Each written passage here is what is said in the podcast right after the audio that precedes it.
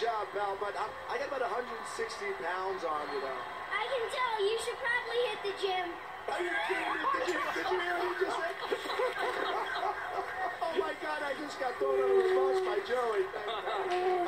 Back to you, pal. Okay. Now it's our turn to, uh, sorry for the words, but put our balls on the table. How do you like them apples, Gilmore? And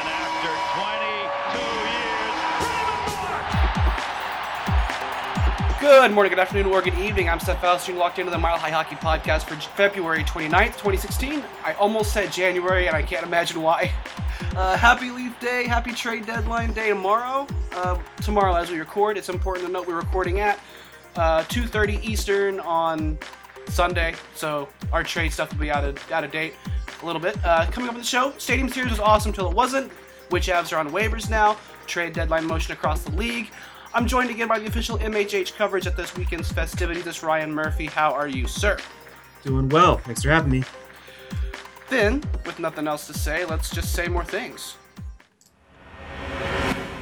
We begin with the part of this week nobody cares about. On Wednesday, Avs win 4 3 in the shootout over the San Jose Sharks. Pickard got the start and made 30 saves on the way to this one, which included goals from New Shark in his first game since the Leafs traded Nick Spaling, and New Av in his first game since the Leafs traded Shawn Matthias. Like, back to back. I had to prove Instant something. production. Instant dividends. Uh, Gabe Landeskog also scored for the good guys, as did Jarome Iginla on the power play. MacKinnon and Duchene with your shootout tallies. Colorado played really well for 50 minutes of this game. Then they took the lead midway through third and gave up all the ground they'd made on shot generation until good guy but Avs killer Joel Ward tied it with his net empty. Uh, doesn't matter. Had two points, but it was good till it wasn't. Yep. Um, I made a comment on Twitter last night that the most dangerous lead in hockey isn't a two-goal lead anymore. It's when the Avalanche have a lead. Yeah, I've been thinking of actually writing something lately, um, which would be it would not take long. It would be a very quick graphic of how much worse than the rest of the league Colorado are with the lead. On Friday, the Old Fart Avs took on the Old Fart Red Wings in the Stadium Series alumni game, and some 43,000 fans on hand for this one, uh, which I need to ask the Wild if that's good. Uh, Before I give Ryan the mic to talk about it from the on-site perspective, this game was actually pretty fun to watch um, even on TV. Some of the guys aren't nearly as mobile as they once were, and you can see it. But there's still some like Lidstrom and Hejduk who only just hung him up too. Val Kamensky got an extremely fitting first goal on a beauty feed from Forsberg. Joe Sakic ripped one hell of a wrister through for a goal. Wastoped, I don't know how many shots. There's not exactly a box score for this one, but a lot. And uh, a Forsberg quote I liked from the Avs.com write up. He said, The game was nice, nothing nasty going on. Um, it was a good, smooth game. It was nice to see those guys too because we have a lot of respect for them. They were great players. It was good to play against them and not try to kill them. That's So- good. I hadn't heard that yet. So, Ryan, how was it from Coors Field, both as a fan and as a man of credentials? Shoo. Uh, it was fun. Both. Uh, I mean, I made sure to spend a lot of time outside among the people, and uh, everybody's having a really good time, no matter what jersey you were wearing. And I, I think that was the best part, at least for me, is that everybody was really, really interested in watching their favorite players play one more time against their least favorite players one more time. and God, I think everybody just walked away with a smile on their face, despite the result. I mean, I talked to plenty of Red Wing fans that night, and they just loved coming to Coors Field. They really enjoyed the event. Uh, all the stuff going on outside, uh, the Spectator Plaza was fun. Uh, you know, they did a great job, and uh, it was couldn't have been better weather during the day. Yeah, it was pretty much the most ideal Denver weather possible from what I could tell, you know, remotely. Um, so I'm sorry about all your future Detroit transplants. Um, hopefully, everybody that came for the weekend does go home. Back, back to where you came from. Yeah. But even uh, Avalanche fans came from all over the place. Uh, met plenty of Canadians, met people from the East Coast, South. Uh, I mean, it's just funny. Whoever you talk to, they're in an Avalanche jersey. They're not necessarily from Denver or Colorado. And um, it makes you realize that this rivalry generated a very strong national interest in the late 90s. I mean, there's a lot of kids growing up watching hockey during that time that are adults today that still really love the team. So with uh, some forty-three thousand on hand to watch uh, a bunch of guys who hadn't played hockey in a couple of years, that's uh, it's a pretty good marker for how big that rivalry really got, and just the sheer ovation that they got as the game ended, just It from everybody. Very impressive. You know, uh, sitting among some of the national writers who've covered plenty of these alumni games were fairly jaded going into it. We're all very impressed. I mean, it was a show. Yeah, I've watched alumni games before. Um, never for very long because they get really dull really quick. Right. The announcements are almost more fun than the game is. Yeah. you know. Uh, but this one wasn't. And Joe Sakic after the game uh, mentioned that uh, people were trying. I mean, people were back checking. You know, they were uh, playing strategy.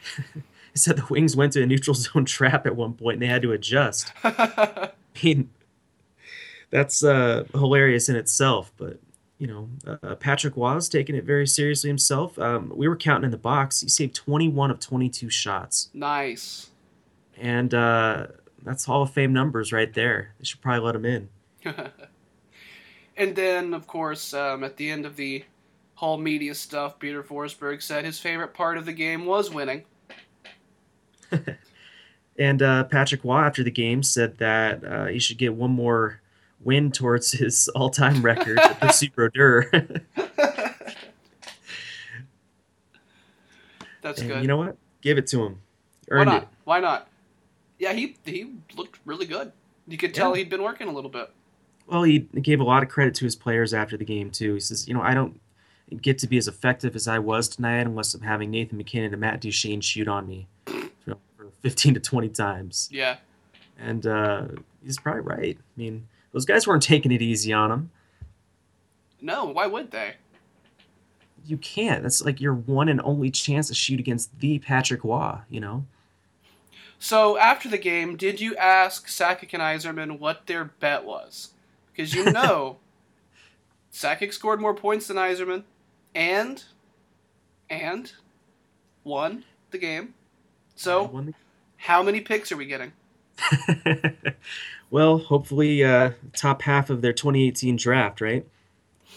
Big bets. No, I didn't catch those guys. I mean, you would be surprised. Uh, I mean, I went down the locker room both both games this weekend afterwards, and the alumni game was just jam packed with media, uh, local media, national media, and international media. I mean, you're hearing at least three different languages going at the same time, and uh, your Joe Sakics and Patrick Roys are just surrounded by cameras. I mean, that was unlike anything I've ever seen.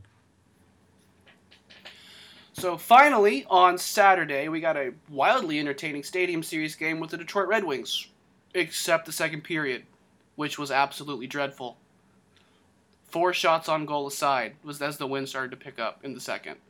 Uh, yeah. Uh, the Avs would fall 5 3 in the end as Richards scored with a minute to play, followed by Helm into the empty net. But first, Nathan MacKinnon scored the exact same goal Sakic did on Friday, except this time on a super hot Peter Mrazek rather than a super old Ty Conklin. And then Tyson Barrie scored an extremely Tyson Barrie goal, and Alex Tanguay put home the trash not 30 seconds after the Red Wings had taken a lead. Um, NBC somehow acted like being outside made the altitude higher than your usual game in Denver all night long, even going so far as to send Jeremy Roenick to the famous Purple Row, where he talked to the second best fan of the night. And I cannot find a video at all of this. Um, but basically, for those of you who were there and haven't had a recording to watch, he's like, "Is it hard to cheer up here in the thin air?" And the guy waves his beer can around, just doesn't miss a beat, and he goes, "It's always easy to cheer for the Avalanche. You just have to stay hydrated."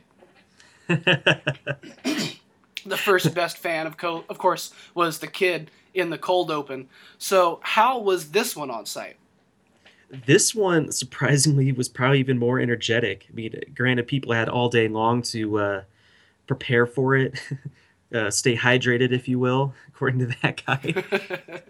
uh, people were out on the streets early. I mean, uh, people were showed up to Spectator Plaza at like 12 o'clock, 1 o'clock in the afternoon, and uh, they were getting pumped. And uh, the noise in the stadium was just, it was buzzing. Um, you know, it, you could definitely tell that was the main event, and I'm I'm happy that's what happened because it, the alumni game could have easily overshadowed it, but I don't think it happened.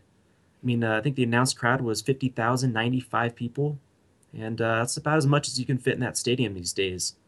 Uh, they announced it as a sellout. And I believe them. Yeah, it was full. I mean, uh, always more red jerseys there than you like, but um, you know, uh, all those That's guys had intentional. fun too. For this game, that's intentional. Absolutely.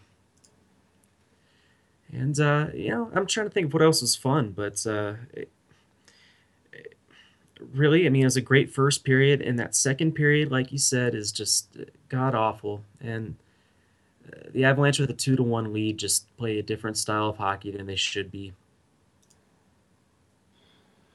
Colorado's uh, playing with the lead is just a problem. That's all there is to it. It is just a problem. Yeah, I, I'm not sure if it's just a change in efforts or a change in strategy. I mean, uh, maybe I'm not the best person to observe what's going on defensively, but you know, they stop trying to get the puck up ice. Uh, start trying to chip it out a little more, and they just lose possession. They give away possession by just dumping the puck in and make line changes instead of doing it on the fly. Yeah, to uh, to offer a T A E K take on that one, it's they stop trying to move the puck up ice and start trying to get the puck up ice. Right. It's uh, it starts to lack of purpose. And I'm, I'm not sure what the solution is to that. I, I'm not. I think maybe it's they're following coaching. Maybe they're not following the coaching. I, I couldn't tell you what where the problem stems from at the moment. It's just uh, it's what this team is this year. Uh, hopefully they won't be in the future, but uh, right now the results we're seeing are largely because of what they're doing with one goal leads. Yeah, Uh, I think the coaching staff knows their defense is not where they want it. Um, I, that's pretty clear. Um, they play a bend, don't break kind of style where they block a higher percentage of shot attempts against than other teams do. Um, and that just gets amplified when they play with the lead. They stop being as aggressive on the puck carrier is something that I see. They kind of play like they do on the PK, where they kind of wait and react instead of forcing things. Um, and then when they do get it, it's not so much a breakout as it is a throw the puck away and go get off the ice. Right. Out of desperation. Yeah, it, it looks like a five on five penalty kill at times. And sometimes that's because they've had a ridiculously long shift, and what are you going to do? Yeah, and I think they start uh, adjusting for that afterwards, and they start taking almost too short of shifts in order to uh, compensate or make sure it doesn't happen again. And I think that's also a problem because you're giving away possessions, you're giving away potential shots. Yeah, for all because for all the the festivities and the pomp and the circumstance, you got to remember this Stadium Series game was still just a, a two point regular season game. Right. Um, that Against out of conference opponent. against an Eastern Conference opponent, that does it's a game that still mattered. it did. Um, Yeah. Uh, Nashville has been winning just about everything recently, and uh, it does not look like the Avalanche are going to overtake them in the standings this year. No, probably not. They're five points back at this point. Um, and Nashville have won four in a row. Correct. Fortunately, standings wise, the Avalanche are still four points ahead of Minnesota as of this recording, which may change this afternoon, but Yeah, the the Wilds got a got a face off in about 20 minutes against the Florida Panthers. Um, but as of right now, with two games in hand, Minnesota are four points back, so that's about where we'd like them to be. After the four game winning streak we talked about last week, they're now on a three game losing streak, so thank you. right? Market correction. Uh, They had the new coach bump, and it's over. Now reality sets in. So They're still just the same product on ice. yeah, so Colorado have eight points on the Vancouver Canucks, who are not getting better in any kind of any kind of near future. So I think we're down to a, a nine team playoff picture in the West, with uh, Dallas and Chicago and St. Louis pretty well locks out of this conference. Um, Nashville are six points down there as of right now. Um, LA, Anaheim, and San Jose look like pretty well locks out of the Pacific. Because Yep. they got 10 points on Vancouver and Arizona. Yep, Coyotes were threatening for a little bit there, but they've fallen off in the last two weeks, and uh, that ten points is a lot at this point in the season. 10 points is pretty insurmountable with uh, 20 games to play. But yeah, I, no one took Arizona seriously early in the season, and everyone was right. Yeah, but you know, I think they actually impressed me this year. I, I had expectations they'd be among the worst teams in the league, and they weren't, which I, I think is a credit to their coaching. And I, you know, they've made some good moves this offseason. They've got some good young players on that team. Yeah. And not to mention one of the best defensemen in the league. One of, if not the. Mm-hmm. Gotta, Yep. gotta altitude it up because we haven't had any games on altitude all week. True. Had a goddamn Wednesday night. Can we stop playing on Wednesday nights? Yeah, Wednesday's tough. I mean, uh, Unless, It's too- unless it's in the East. If it's in the East, then fine, whatever. Well, it's the late games that kill me. I mean, uh, the San Jose game started at eight o'clock at my time, so that's probably uh, nine and ten o'clock for a lot of other Avalanche fans. Yeah, an eight o'clock local start on a weeknight is just a bad idea, and it's because of the NBC's exclusivity window on Wednesday nights. That nobody else can start a game between seven and ten. And they're Eastern. prioritizing other markets, you know, in the earlier game, and that's uh, it's tough for us. Well, you're not going to start a game at five o'clock Mountain Nope. on a on a work day. Nope. You know, you just kind of wish they could simultaneously broadcast that on altitude, Yep. but uh, you know, Uh, good old TV deals. So, real quickly, before we get to the various big news of the weekend, I do want to mention that apart from our playing with the lead tirade, Colorado are playing a lot better recently. Um, without a dumpster of a game from Varlamov, Colorado win outside, probably three to one. Um, without the most epic turtle of all time, Colorado probably outshoots San Jose by close to 20 shots. Not shot attempts, shots on goal.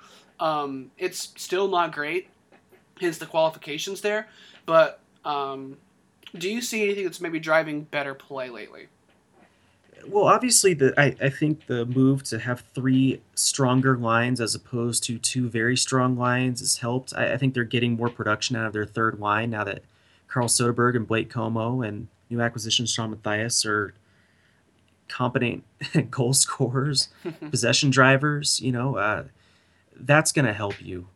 I mean, not having a bottom six that's pretty much just dumping the puck and getting off the ice like isn't going to drive possession Right. and we've seen results in these last couple of games. Even the first period against the Red Wings on yesterday, last night, Saturday. Um, I think they were twenty shots to twelve after one. The Avalanche were winning. I mean, Yeah, it was that was a at, at even strength. That was something like what the Corsi was. Yep. They were sure? tied overall, but Colorado had also had to kill an extra penalty. correct. But you know uh, that was uh, pretty much a continuation of the first two periods against San Jose on Wednesday, and we're seeing flashes from this team that are pretty exciting. And it's not there yet because they can't do it for three periods, but um, you know we're seeing the potential of this team. Well, they they've scored goals recently on long extended shifts. I mean, when Yeah. does that happen? Well, uh, I think the defenses look good too. We- We're also seeing that you know the Avalanche go as Tyson Barrie goes in a lot of games. That's definitely true. Uh, Tyson Barrie had a couple of weak defensive plays last night, from what I can see. I've yet to see any of the replay on video, and the view is not all that great from the press box. So my blind ass probably needs to review a couple of those things. But no, you're not alone with that feel. Um, as Avs Twitter ripped itself apart last night, as of course is tradition, uh, Tyson Barrie was a hot point because he played so well offensively, and when he wasn't doing what he does very well, he was doing everything else very poorly.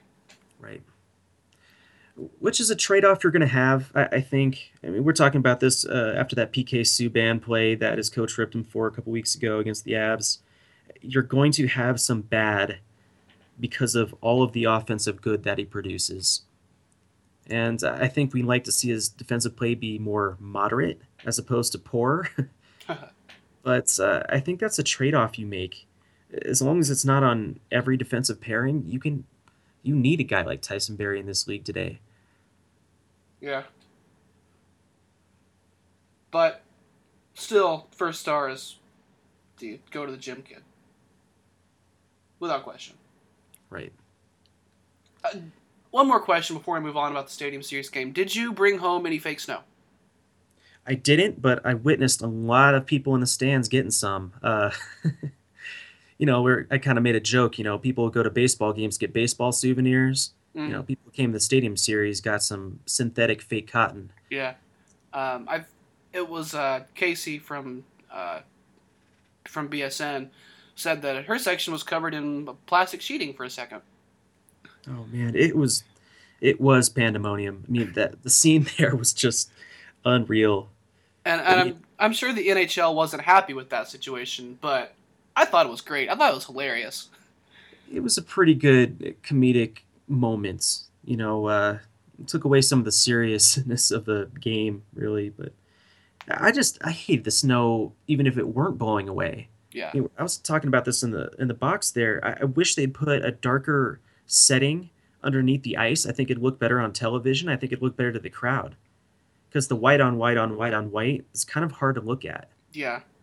And it's sort of disingenuous anyway. I mean, it's 73 degrees out earlier in the day.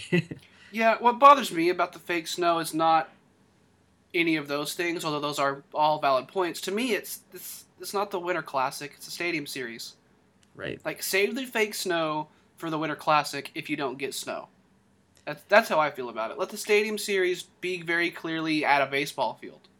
Right. This is called the Stadium Series. Yeah, actually, I hadn't considered that. I like it though. Put the tarp on the dirt so we don't ruin it, and go from there.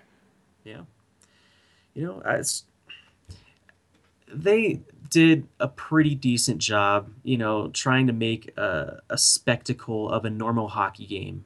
Uh, building the mountains and the stage in the background, the auxiliary hockey rink was kind of fun to watch. Watching kids scoot the puck around, I mean that. I mean, it was just uh, such a production, and I didn't expect that going into it. Went more all out than you thought they would. Absolutely. Um, I mean, they made a, a weekend or really two weekend show for the fans, and uh, outside of the hockey, I, I don't think you could ask for any more. I think everybody really enjoyed it until it started blowing away. Until it started blowing away, which made some people enjoy it more, and then until the end. I was there until about eleven o'clock last night writing something, and you guys should have seen the field afterwards. It was just completely destroyed. no one was doing anything to try to stop it. Yeah. During the game, there was like an army of dudes just trying to catch snow and hold it down and keep it out of the stands. And that army of dudes threw up with their hands and went home. Yeah, I bet. it was tough. so, Yeah, Go ahead. no, if you had more, I was ready to move on, but if you had more, go on. No, I mean, I, I think they're having a sled hockey game today, and that's the last use of that rink. Really? That's cool. Yeah, it is cool, but uh, it's not going to look as good as it was. So that was that was fun, and maybe we can do it again sometime. I don't know. We we're not Chicago, so maybe a while, but maybe. right. I'd like to see it against a division rival, probably at some point. I'd like to see the Avs in one of those games. I mean, go be the traveling opponent. Yeah, Uh, go play against the Blackhawks. I think that'd be a really good Stadium Series game. it would.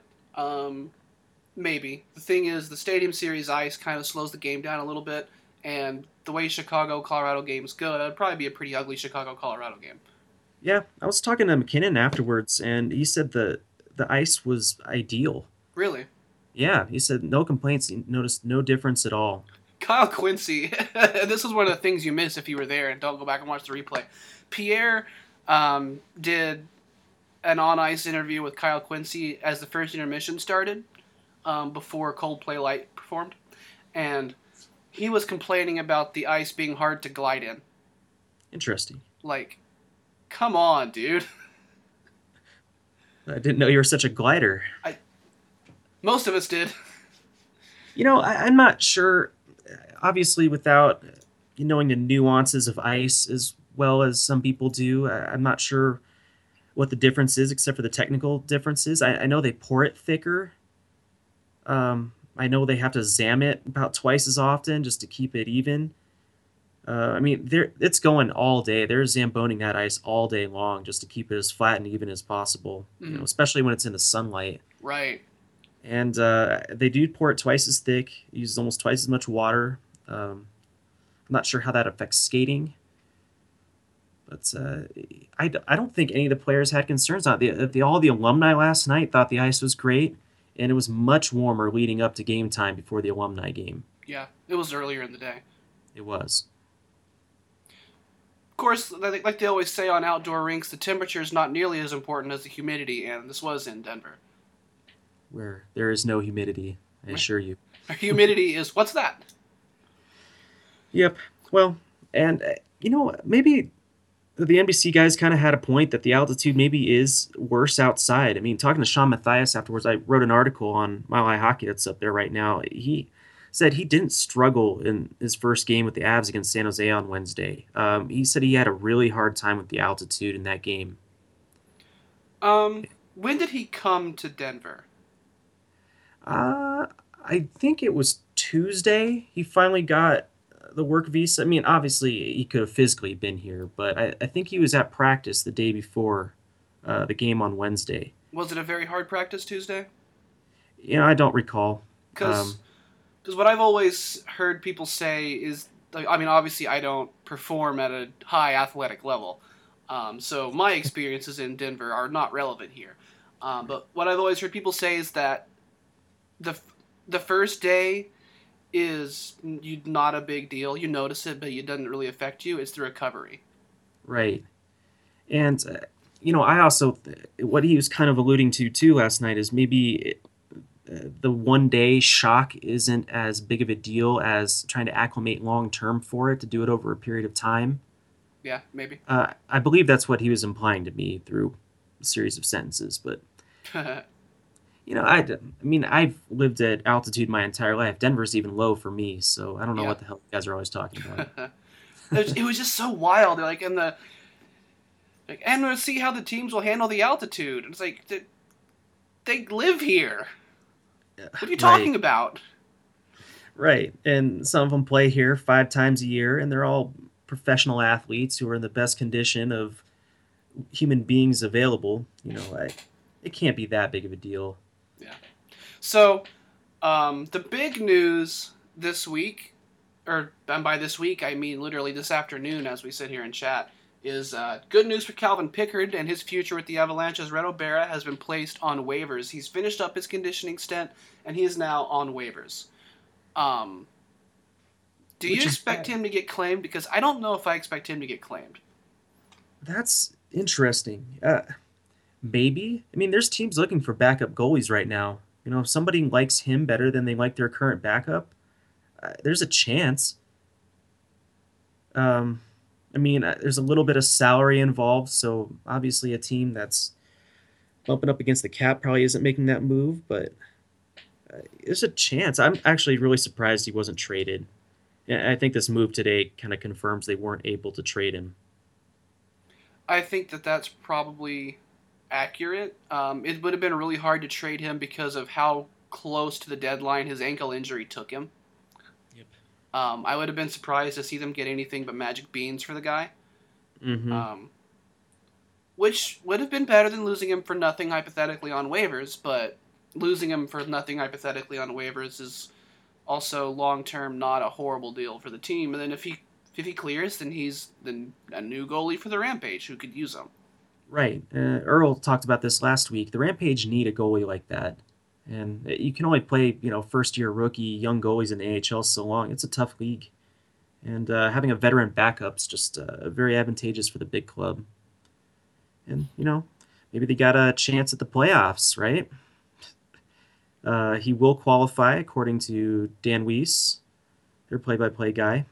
And, uh. Yep. outside shot. Mikko Yeah. Rantanen scores again last night. Good for him.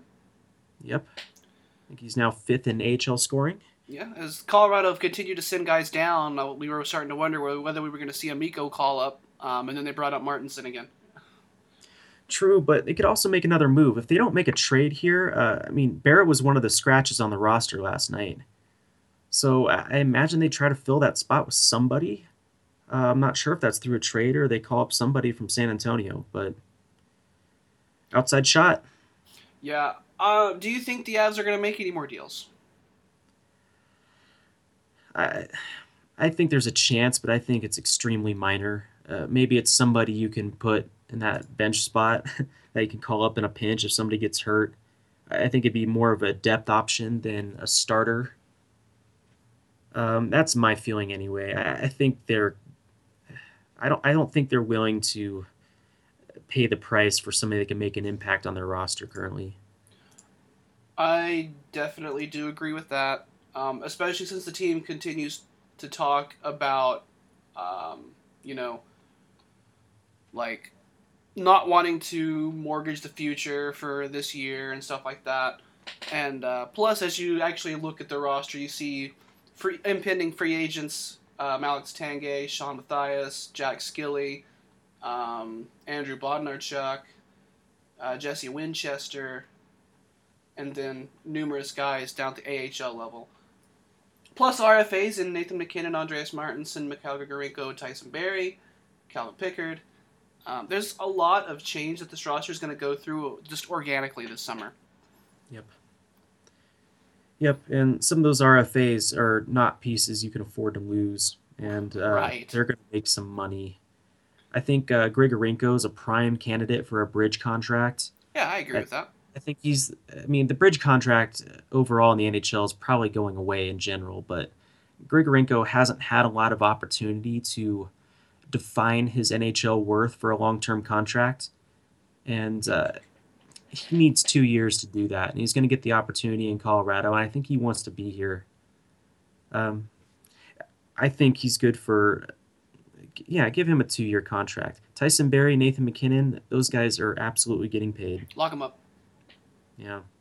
And they're getting paid big money, and you need enough room on your salary cap to feel comfortable signing those guys to big money for long term contracts. Yeah.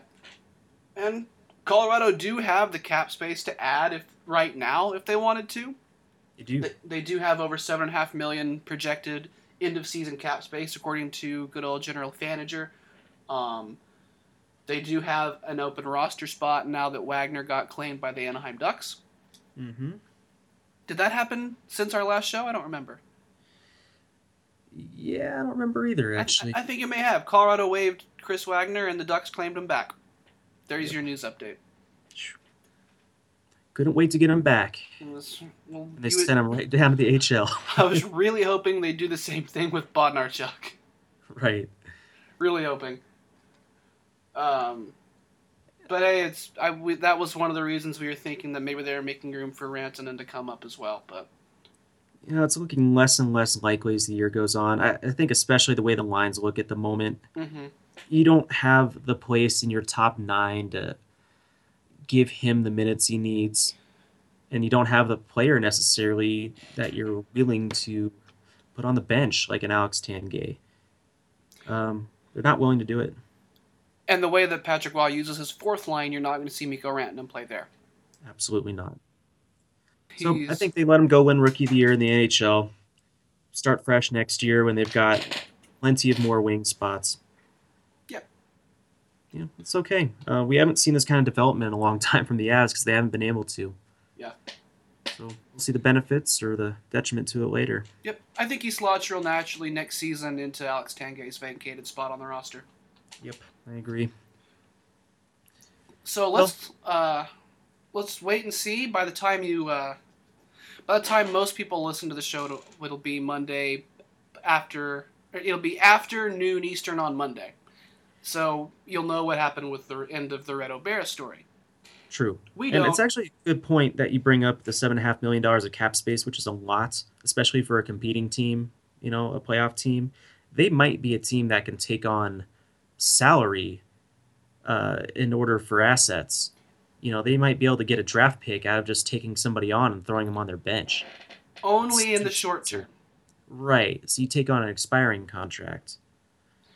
You know, Only in the short term. correct. because of all those guys that you mentioned that need to get paid. Yep. Yeah, that's fine. But you know, if you can use your seven and a half million dollars of cap space to get a second round draft pick just to take on somebody's expiring salary, go Do it. for it. The Maple Leafs are doing this right now, and they're Good just Lord, yeah, they are. piling, piling draft picks. Let's pull up the Maple Leafs on Fanager and count the picks. In the 2016 draft picks, they have their own first. They have Pittsburgh's first if Pittsburgh makes playoffs. They have their second. They have their third and New Jersey's third. They have their fourth and our fourth. They have Toronto's fifth and Anaheim's fifth. They have Toronto's sixth and St. Louis's sixth. St. Louis's sixth. And then they have their own seventh.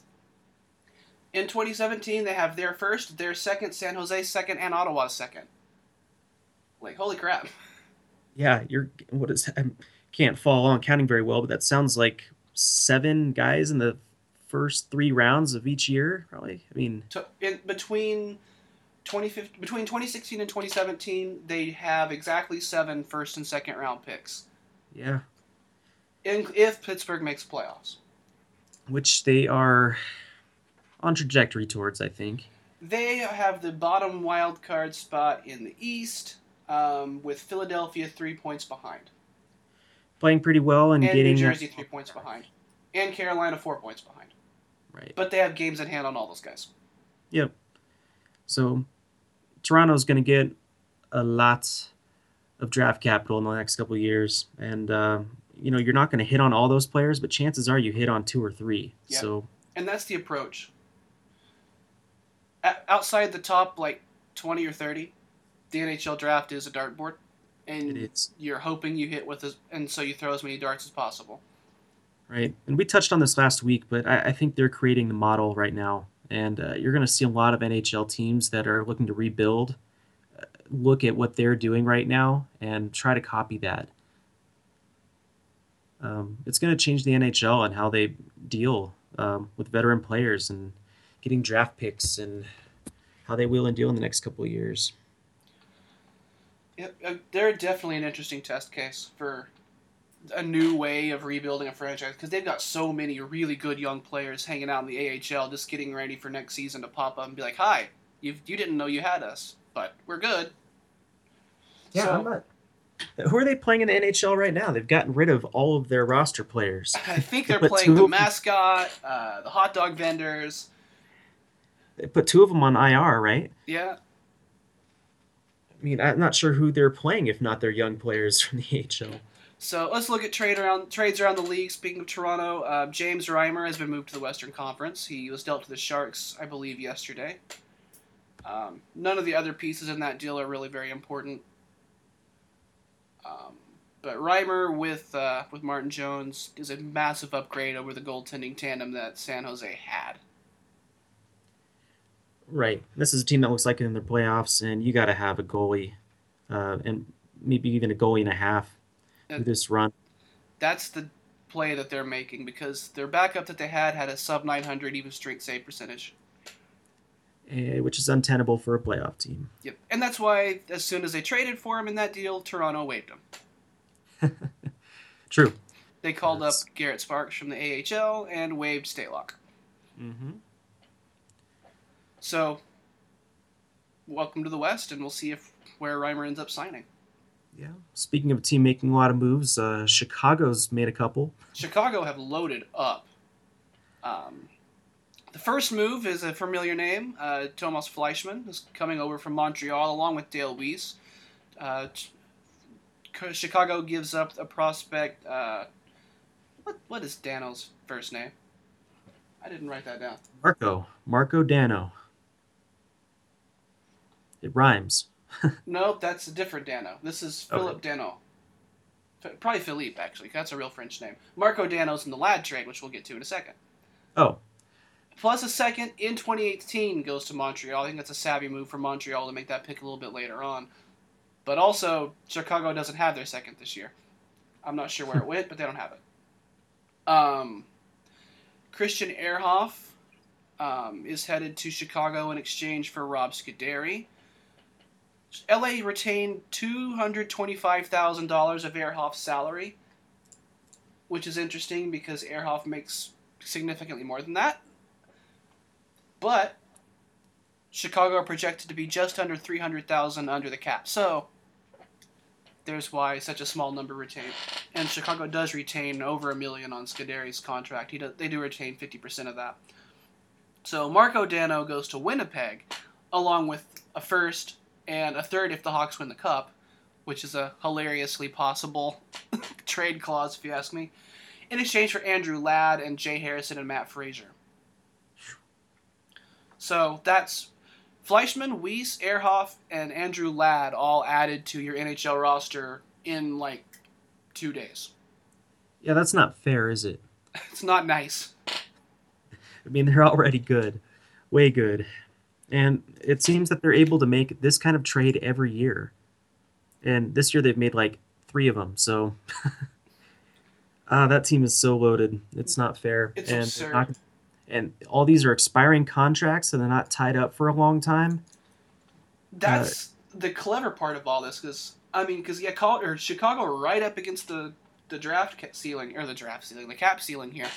But Andrew Ladd UFA, Dale Weise UFA, Fleischmann UFA, Ehrhoff UFA, Yeah.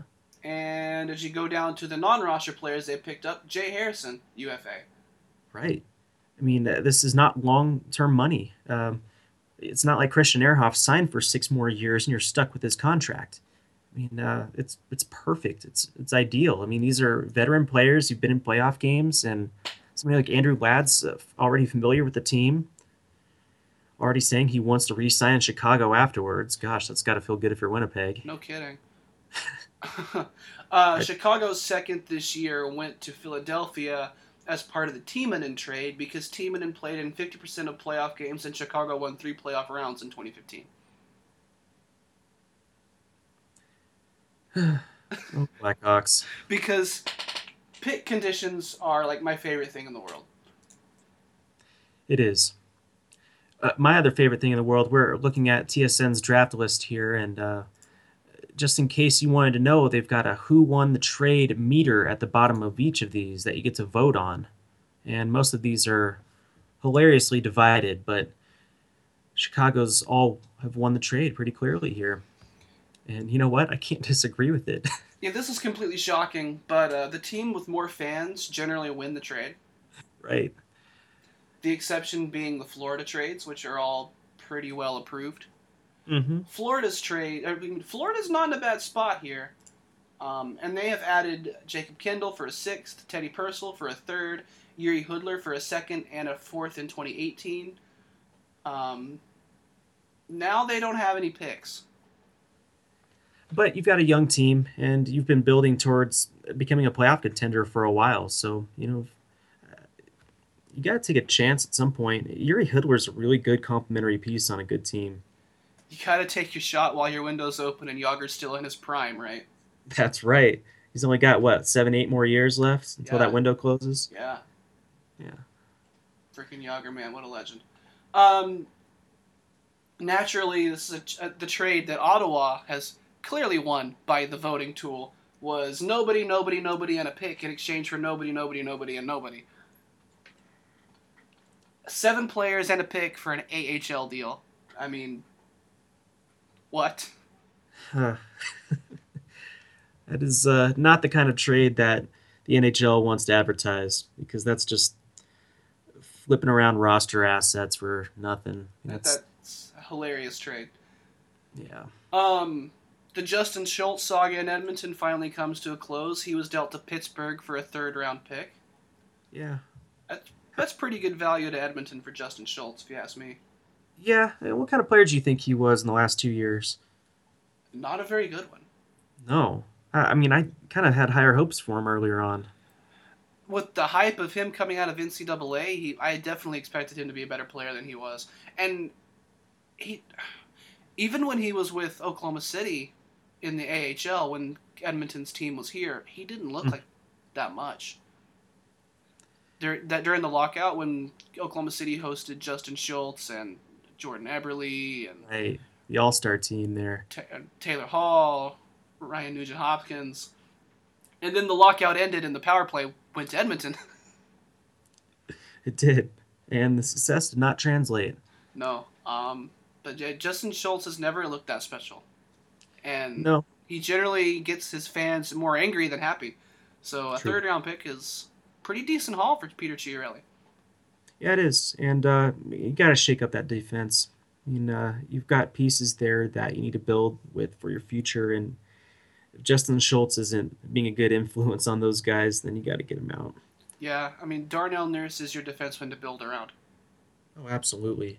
And he's looked really good this year for stretches, but it's not a lot of help there. No, and he's still you know brand new to the league, but I mean he's got some of those coast to coast coast to coast Erik Johnson rushes as a really young player. Right. So, I mean he he's looking like he could be a legit stud. Yep, they're gonna need more help, but uh, you know, it's it's a start. I mean, you got to have at least one of those guys on every good team. What else happened? What else happened? Um, oh yeah, Eric Staal got traded. Yeah, yeah, yeah. That just happened right before we started, so this is uh, just now sinking in. Yeah, here's the uh, the Eric Staal trade. Carolina get um, Aleksi Sar- Saarela, a Finnish prospect who impressed a lot of people at World Junior this year, and second round picks in 2016 and 2017, and they get half of Eric Staal's salary. And New York get Eric Stahl at half the cost. right, and apparently that was the one team he would agree to be traded to. So Carolina's hands were pretty tied. And what's up with trade me to New York and only New York? Lure the big city. Maybe you wanted to play with Marc. Yeah. Uh, apparently, there's another Staal brother he could go play with. Well, Marc signed for 5.7 million until 2021, so He'll be there. he'll he'll fit in. Oh, I, did, I guess Eric Staal is uh, getting ready to get signed to a really bad contract. He is. He is not a young player, and he's also still pretty good. but declining. Right. Which, uh, you know, maybe could chalk some of that up to being on the Hurricanes. He hasn't had a lot of help there the last couple of years. Maybe, but he's also going to be going into his 32 year season next year. I thought he still had a year or two left on his deal, but no, he is a UFA this summer. Right. I So mean, Carolina had to get rid of him for something. And uh, two second round picks, yeah, nice job. that's a real nice job, and that's absolutely a playoff push move for the Rangers, who are giving up a prospect and two seconds for what could be a few weeks of Eric Staal. And maybe he signs with them. If he only would be traded to the Rangers, maybe he signs with them in the offseason. Who knows? I mean, uh, I think there's something to that. You know, ingratiate yourself to the player and give yourself a leg up in free agency. I mean, they'll have first shot. So if you like the player and you can get him on a decent contract, go for it. Man, I thought the uh, the Chicago had a lot of UFAs and RFAs. N- look at New York's roster; they are turning over this summer. Yeah. Free agents, unrestricted and restricted both, include Eric Staal, Chris Kreider, Dominic Moore, Viktor Stalberg, Kevin Hayes, J.T. Miller, Martin, Keith Yandle, Dan Boyle, and goalie Antti Raanta. Yeah. Well, like any of them on the Avalanche next year? Well, I would definitely take any depth forward. Right. Yeah. Uh, and obviously, uh, too hot to Yandle can come right on over. he can. I like his game. I don't know if I don't know if he's going to get a stupid deal or not. He might.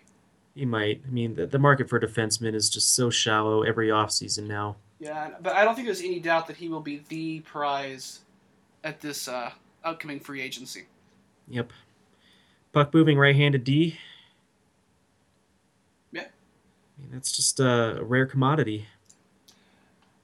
That's pretty much the end of the trades that are interesting that have happened since our show last week. I mean, you've got Philip Larsen for a 2017 fifth.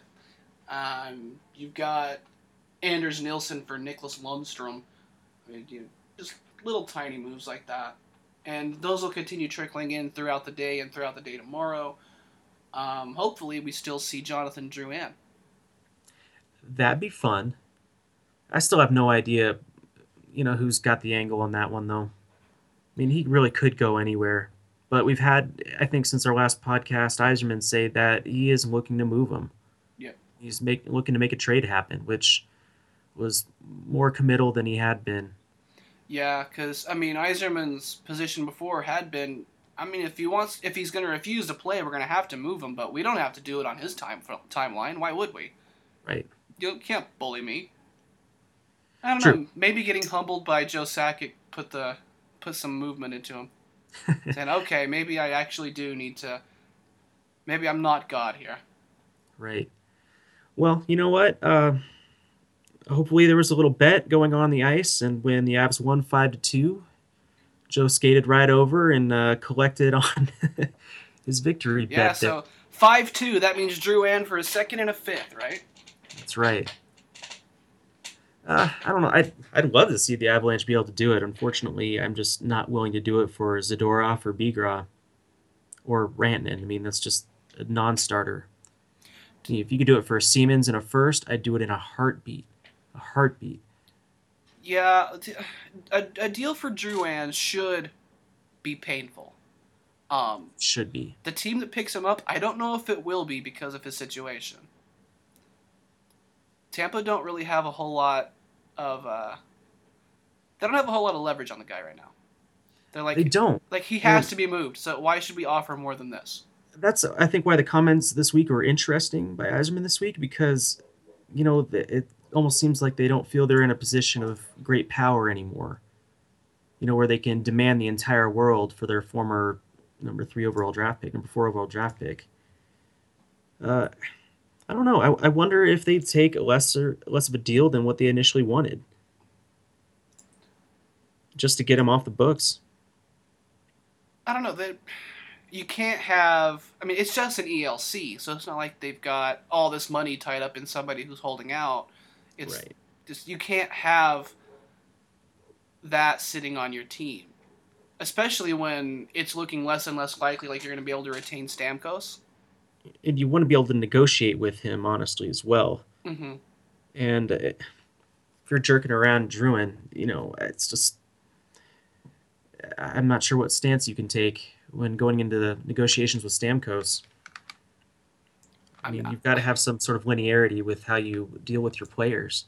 It's reaching the point where I don't know if Tampa are going to be able to afford Stamkos. Well, he's probably one of the biggest free agents we've seen on the market in years. Yeah, he, he's going to demand Toews and Kane money. Right. The Or 10, maybe 11 he'll go for one of those cute little $9.1 million deals. right for a longer term or something. But But I mean, they've got 5.8 million into Ryan Callahan, 5 million into Filppula, 3.3 to Tyler Johnson and Ondrej Palat. They've got UFAs coming up in Alex Killorn, JT Brown, Namestnikov, Kucherov, Paquette, Marchessault, and a couple of other uh, defensemen who don't see a whole lot of ice. sure, You've the got- money's there. I mean, you say that, but uh, they've got zero predicted end of season cap space right now, and that's with Stamkos at seven point five, Right. and he can See- easily get more than that.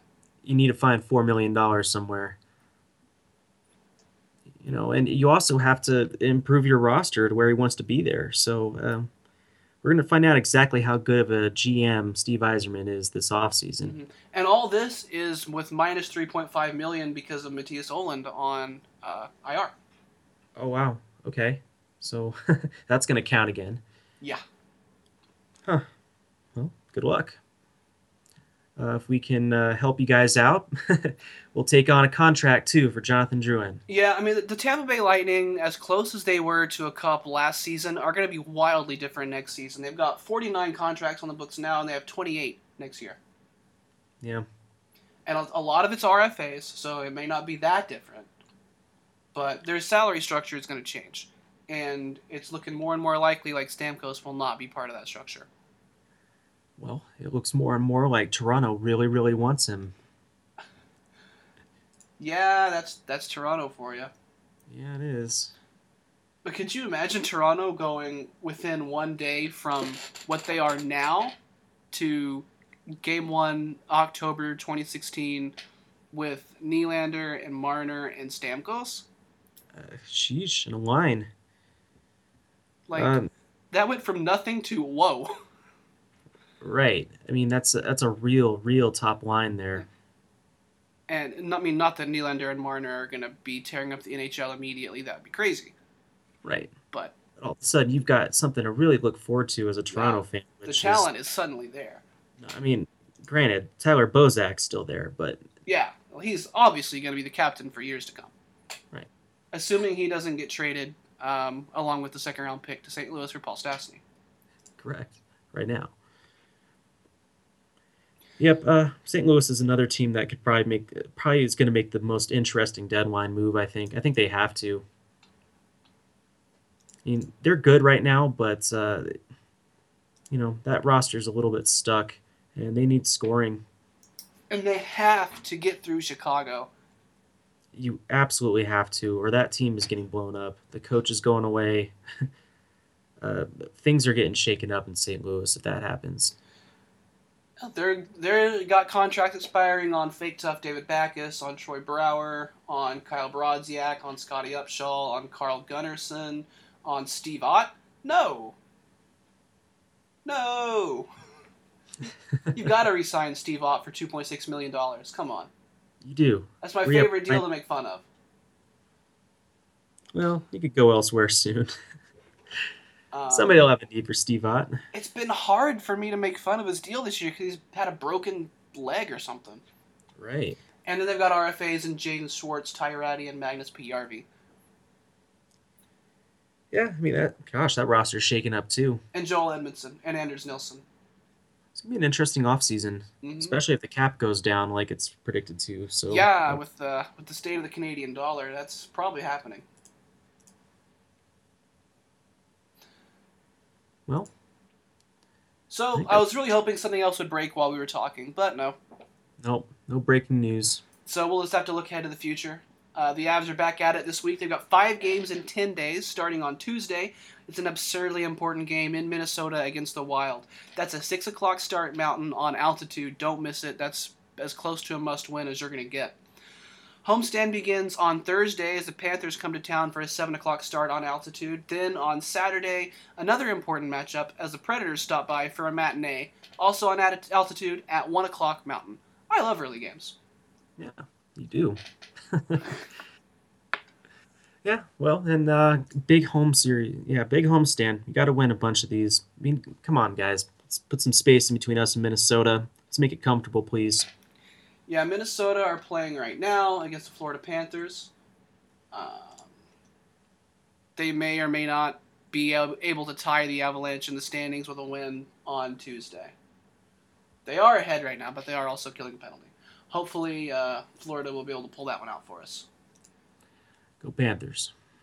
Help me, Jaromir Jagr. You're my only hope. Um, then Colorado play the Panthers on Thursday, and the Predators on Saturday. The Predators have been hot lately. And we were talking before we started recording that the, Pan- the the Predators have won like three, four in a row, something like that. and demonstrably so. I mean, what they put up five goals against St. Louis the other night. I mean, that's uh, that's tough to do for any team. Yes.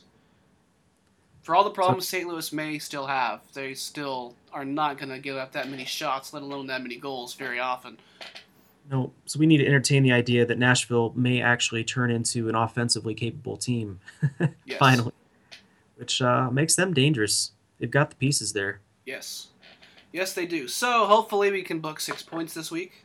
Um, we need better goaltending for that to happen than we got on Saturday. I think we will. It was just a bad game. I think so too. And I know a lot of people right now are calling for Calvin Pickard to start at least two of these games. I'm like, guys, uh, your goalie Varlamov plays a lot better when he's playing often and seeing a lot of shots. Yeah. I mean, the Avs didn't get a lot of practice in this week. Uh, you know, the ice outside was barely available during the day because it was soup in the sun in the middle of the day. Like most of the teams are cutting their practices short, and Mhm. it's just odd conditions. I mean, I you throw them right back in there against the Wild. Let's see a good game. Yep. And then you go from there. And If you insist on Pickard, we'll see him on Thursday. Right. But Yep. un- unless it's a back to back or he's nursing some kind of minor injury, minor discomfort kind of thing, we should be seeing Varlamov pretty well every game, especially every game against the Central until the end of April. Right. We have no back-to-back games until the end of March. That's So- nice. Yeah. They've had a lot of back-to-back games. That's good to know. Right. Most of these are your uh, two days apart variety. Yeah, after we got a little cluster here, then it's two days before Winnipeg, then it's three days off, then you got three days off again later on in March. The back to back is both on the road, though. That's unfortunate. It is. And it's Nashville and St. Louis, which is also unfortunate. Yes, it is.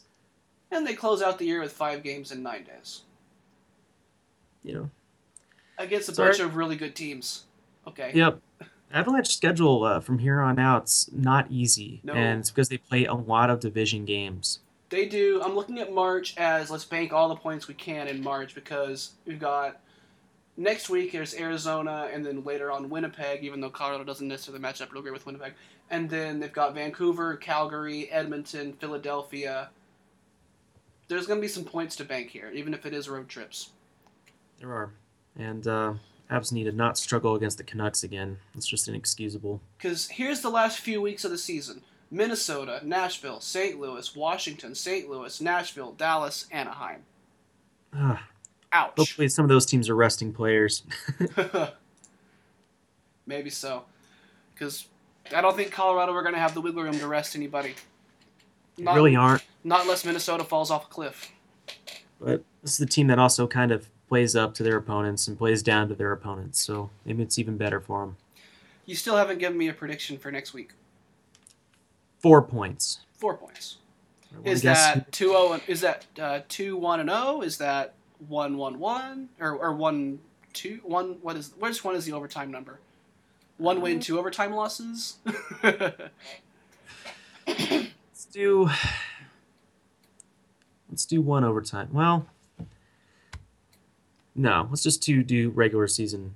Oh, we've only had the three games, right? Yeah. three win, three games. Yeah. yeah. Let's just do two regulation victories. Hopefully, one of them's on Tuesday. Hopefully, the other one's on Saturday. just uh, you know, win in the division. I don't care what you do against the Panthers. I don't think there's a great chance of Colorado catching Nashville, and I don't. I know you don't either. Um, Nope. The most important game is definitely Tuesday. Hopefully, they don't go out and do the uh, stick gripping thing. Right. Not that there's anything wrong with that. Yep. Well, um, it's they're all big games from here on out. You can't call one more important than the other. I mean, the Avalanche simply they control their own destiny. Just win the damn games. Yeah, Two points is definitely two points. Um, that it's happened to be four points when the other team is Minnesota. Right.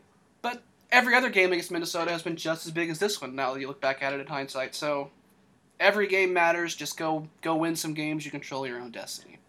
Right. That's all there is to it. And whatever ends up happening this week, you know that you can find out here on the High Hockey Podcast. Yeah. And as always, at uh, why was this a pause button? What? Thing is doing weird things. Um, on the Mile High Hockey Podcast and on milehighhockey.com, the latest Avs news and updates can always be found there. Follow us on Facebook at facebook.com slash milehighhockey and on Twitter at milehighhockey. Follow the podcast at soundcloud.com slash milehighhockey podcast or mixcloud.com slash milehighhockey podcast or on, on iTunes where you can rate, subscribe, and review or on your favorite RSS aggregator on your phone, whatever you like to use for your podcast, whatever your podcatcher is, we're there. Big games coming up for the Avalanche this week. Keep your head up, get to the dirty areas, and we will see you on the other side of what could be a really, really important week. It is Joe Sakic scores! Joe Sakic scores! Surely that's gotta be